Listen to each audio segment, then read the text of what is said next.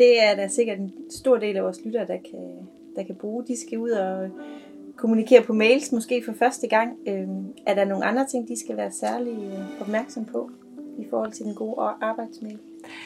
Ja, altså, det er jo, jeg ved ikke, måske er det, er det indlysende, måske kan man komme til at glemme det. Jeg tror, der er mange systemer, der gør en opmærksom på, at man skal huske at skrive noget i emnefeltet.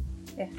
Og, øh, og det er også sådan, der er noget rationelt over emnefeltet. Fordi det er en måde faktisk at spore sin læser ind på, hvad er det, det her det kommer til at handle om.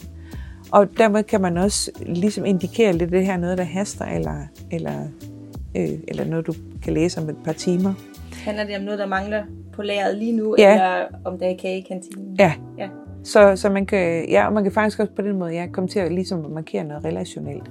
Og det der med relationerne, det er der rigtig mange, øh, der, der, der mener, man kan aflæse ved hjælp af hilsnerne. Så, øh, så hvis man skriver til en yngre person, så kan det give rigtig god mening at skrive hej.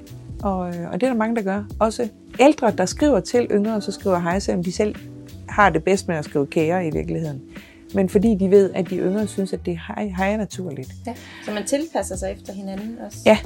Øh, efter sin modtager. Og det, der er lidt sjovt også, det er, at øh, jeg har kunnet iagtage, at rigtig mange i, i vores undersøgelse svarer, at man tjekker den andens sluthilsen og så, og så skriver man sin egen bagefter. Så man kopierer lidt hinanden? Ja. ja.